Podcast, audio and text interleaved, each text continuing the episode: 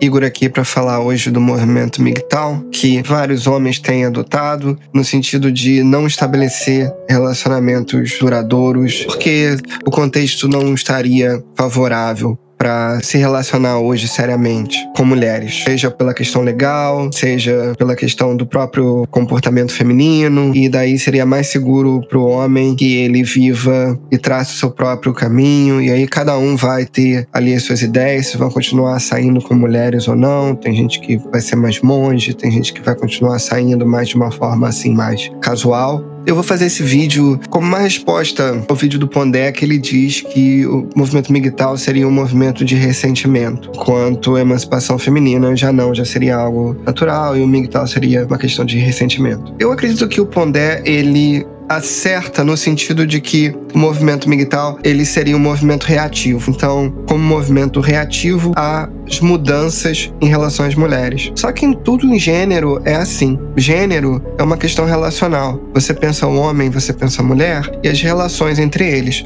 Então, se você muda algumas coisas no comportamento feminino, seja, enfim, pela evolução da sociedade, mudança dos costumes, algumas coisas do, do comportamento masculino também vão mudando. E não necessariamente você vai conseguir controlar e manipular isso. Porque o ruim é a manipulação, porque aí se começa a estabelecer relacionamentos abusivos. E que quero dizer com isso? Bem, se começa a mudar várias questões no comportamento feminino, e aí você fala, ah, os homens têm que se adaptar, eles têm que passar a se relacionar e casar com as mulheres da forma que as mulheres determinam que tem que ser, porque esse é o modo correto. Bem, isso é uma questão manipulativa, não é saudável, como se assim, ah, o mundo mudou e aí os homens têm que se adaptar de forma X. Eles têm que continuar tendo o mesmo tipo de relacionamento com as mulheres, aceitando outros tipos de costumes. Bem, a gente, em gênero, a gente não consegue prever essas coisas dessa forma, sabe? Quando você muda o comportamento das mulheres, os costumes das mulheres, você vai mudar o comportamento dos homens de um modo que não é tão previsível assim. E é nesse sentido que eu vejo o movimento MGTOW também como um reativo costumes que vão começar a se estabelecer a partir das mudanças na sociedade em relação aos relacionamentos. Só que eu não acredito que seja uma reação com base puramente em ressentimento. Eu acredito que ressentimento pode ter, em determinada medida, em qualquer pessoa, tanto nos homens quanto nas mulheres. A partir do momento que, por exemplo, homens que seriam bons parceiros para casamento tomam um comportamento migtal, isso pode levar a ressentimento em algumas mulheres. Assim como um comportamento das mulheres que, por exemplo, vão lá preferir o mercado de trabalho inicialmente, ao invés do casamento, pode gerar ressentimento dos homens. Mas não significa que a escolha migtal seja uma escolha com base em ressentimento. E é aí que eu discordo do Pondé. Por quê? Existem razões para que o homem escolha não ter relacionamentos duradouros. Pode ser, inclusive, relações parecidas nos quais as mulheres escolhem não ter relacionamentos duradouros, porque na verdade o contexto não está bom para isso. Por exemplo, as traições femininas, na última pesquisa que eu vi, chegou a aumentar cerca de 40%. Está se aproximando muito do nível de traição masculina. Teve uma pesquisa também, né, que 50% dos homens traem, 35% das mulheres traem. Então seria um, um número muito alto só pela questão da traição, da dor que a traição traz, das dificuldades que a traição traz, todas as decepções emocionais, você tomar uma postura migtal de não querer se relacionar e tomar o seu próprio caminho, já teria uma base racional, não apenas de ressentimento porque senão seriam dois pesos e duas medidas. Olha, as mulheres que elas são hoje são super migtaus, vou tomar o meu próprio caminho, pegar meu trabalho, vou ganhar meu dinheiro, vou fazer esse tipo de coisa, né? As mulheres foram as primeiras migtaus. Depois vieram os homens. Então, para elas seria uma emancipação feminina e para os homens não seria. Parece dois pesos e duas medidas, não me parece fazer muito sentido. Tem sim uma racionalidade nos MGTOWs. A questão aqui é que é uma escolha radical. Na verdade, quando você toma uma escolha MGTOW, você está abandonando é, certas fruições de felicidade que você poderia ter caso você não fosse MGTOW. Por exemplo, de você construir um relacionamento saudável, que te traga felicidades, etc. Vai caçar um unicórnio, vai caçar uma mulher, assim, que vai te dar, assim, muita satisfação, não vai te dar decepções, etc. Isso hoje seria praticamente impossível. Bem, não é que seja praticamente impossível.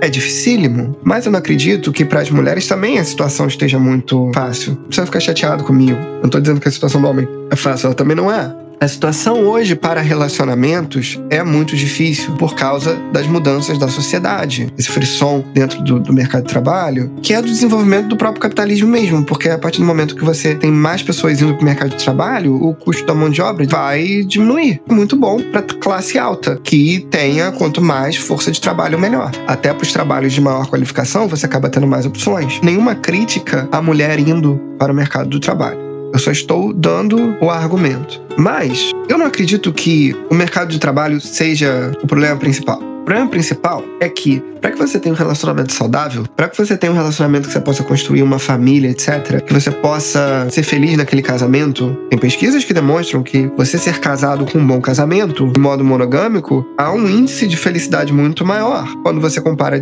a pessoas divorciadas e a pessoas solteiras. Só que para você fazer isso, você precisa de uma pessoa que tem alguma afinidade para você e tem uma base moral. A gente tem perdido essa base moral. Eu acredito também que a gente está numa crise civilizacional em que a gente não tem mais essa base moral. Ou essa base moral tá ruindo. Porque tá ruindo porque a gente só quer saber de consumir. As religiões perdem poder e, e ganha poder, sabe, esse humanismo secular aí, valores dessa sociedade global preponderam em relação aos valores tradicionais. E nisso você tem uma maior permissividade. Então, para você criar algo sólido é muito mais difícil, né? Tudo que é sólido se evapora no ar. E aí, nesse contexto, gente, fica muito difícil se relacionar quando você vai encontrar uma pessoa em que você não sabe a base moral dela. Por isso que a história da pessoa é muito importante. E como que é essa pessoa? Como ela agiu nos relacionamentos anteriores dela? Se ela teve múltiplos parceiros, será que ela vai conseguir estabelecer uma relação duradoura no futuro. E com esse aumento das traições femininas para o homem, ele vai estar seguro para entrar nesse tipo de relacionamento. Há uma insegurança muito grande na parte do homem hoje para esse tipo de investimento de relacionamentos estáveis. Então, nesse sentido, qual é uma das opções? Olha, eu vou me relacionar só de forma casual e não vou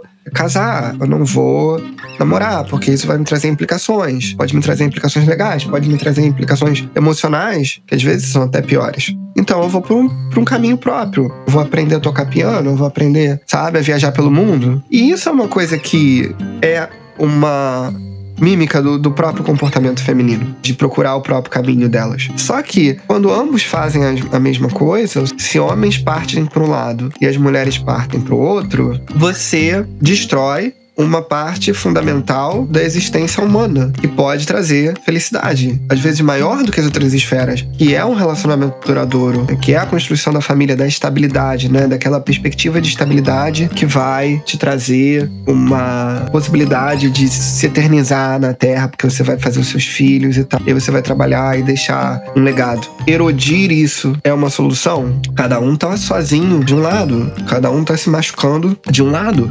E pelo quê? Esse é que é o ponto que a gente deveria se questionar. Quem é que tá ganhando com essa história toda? Quem é que tá ganhando com essa história de apartar homens e mulheres. Tem gente que vai falar, quem tá ganhando setores produtivos do capital, pessoal no topo, inclusive esse pessoal tá casando, tá construindo legado, tá tendo estabilidade. Então eles ganham com isso. O custo da mão de obra é mais barato, eles ganham com isso porque as pessoas depressivas vão consumir mais remédio, vão comprar mais produtos, cair naquele consumismo e aí vai o o capitalismo vai se renovar. Ou tem gente que vai dizer, ah, é melhor para o Estado, porque o Estado se perpetua nesse sentido, porque ele prova a sua necessidade. Eu vou mais por essa ideia de que isso é muito bom para o setor produtivo, porque tanto é que o mercado reage muito bem a isso. O mercado, ele faz bastante propaganda disso, porque quanto mais infelizes estiverem as pessoas e com menos propósito elas tiverem, mais elas vão consumir coisas superficiais. Porque se você tá com um propósito na vida, se você tá com uma vida estável, você vai consumir o necessário e um pouco mais só. Porque